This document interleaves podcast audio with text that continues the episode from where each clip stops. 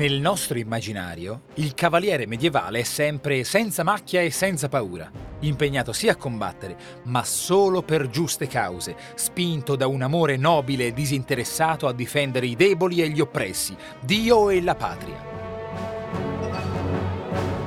Il cavaliere di oggi, invece, pare abbia comunemente sostituito la devozione bellica al Signore con quella pacifica e galante alle signore. L'uomo che vuole essere cavaliere offre sempre il braccio alla dama nelle piacevoli passeggiate domenicali.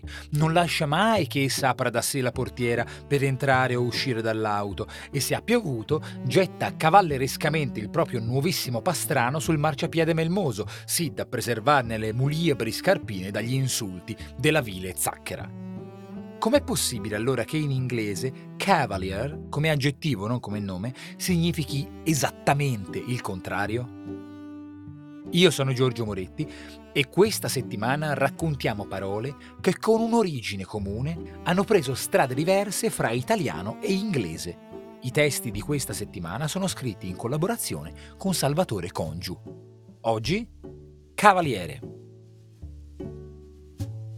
In inglese To have a cavalier attitude non significa mostrarsi cortese e premuroso, bensì avere un atteggiamento sdegnoso, noncurante, sbrigativo o indifferente. Rivolto alle persone, ovviamente, un tale modo di fare risulta sgradevole e offensivo. Se riguarda le cose, però, allora scorgiamo il punto di contatto tra i due significati apparentemente contraddittori. In inglese la cavalier attitude si riferisce volentieri ai soldi o al pericolo. E allora ci appare chiara l'affinità tra la noncuranza del cavaliere per il gretto interesse materiale e quella del gentiluomo per l'elegante pastrano appena acquistato e galantemente sacrificato. È la sprezzatura, l'anello di congiunzione tra le due accezioni. Tuttavia resta un'ambiguità di fondo e per scioglierla bisogna fare un salto indietro nel tempo. L'equipaggiamento del cavaliere medievale era molto costoso e pochi potevano permetterselo. I cavalieri erano perciò un'elite ed erano per lo più cadetti, figli minori di nobili, i quali, non potendo ereditare le ricchezze paterne, dovevano gioco forza andare in cerca di fortuna. Ma la fortuna loro, si capisce, erano i guai degli altri, tanto che la Chiesa intervenne prontamente per limitarne i danni, stabilendo periodi di tregua e inventando una cerimonia di consacrazione a cavaliere, mediante la quale degli sfrenati avventurieri venivano tramutati in veri e propri soldati di Cristo.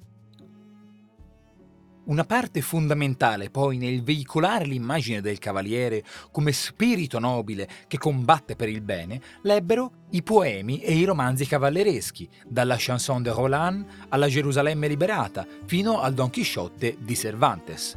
Insomma, quale giudizio, anche linguistico, si sarebbe imposto circa una figura così ambigua non era affatto scontato.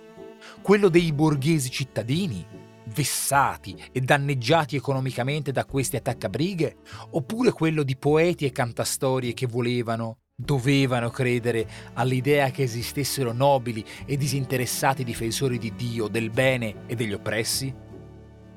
Nel mondo anglosassone, a livello lessicale, ha prevalso la dura prosa dei rapporti di forza e delle distinzioni di classe. Qui da noi l'idealizzazione poetica di gloriose gesta e nobili sentimenti. Se questo ci dica qualcosa di profondo sui rispettivi caratteri nazionali, naturalmente è materia di opinione.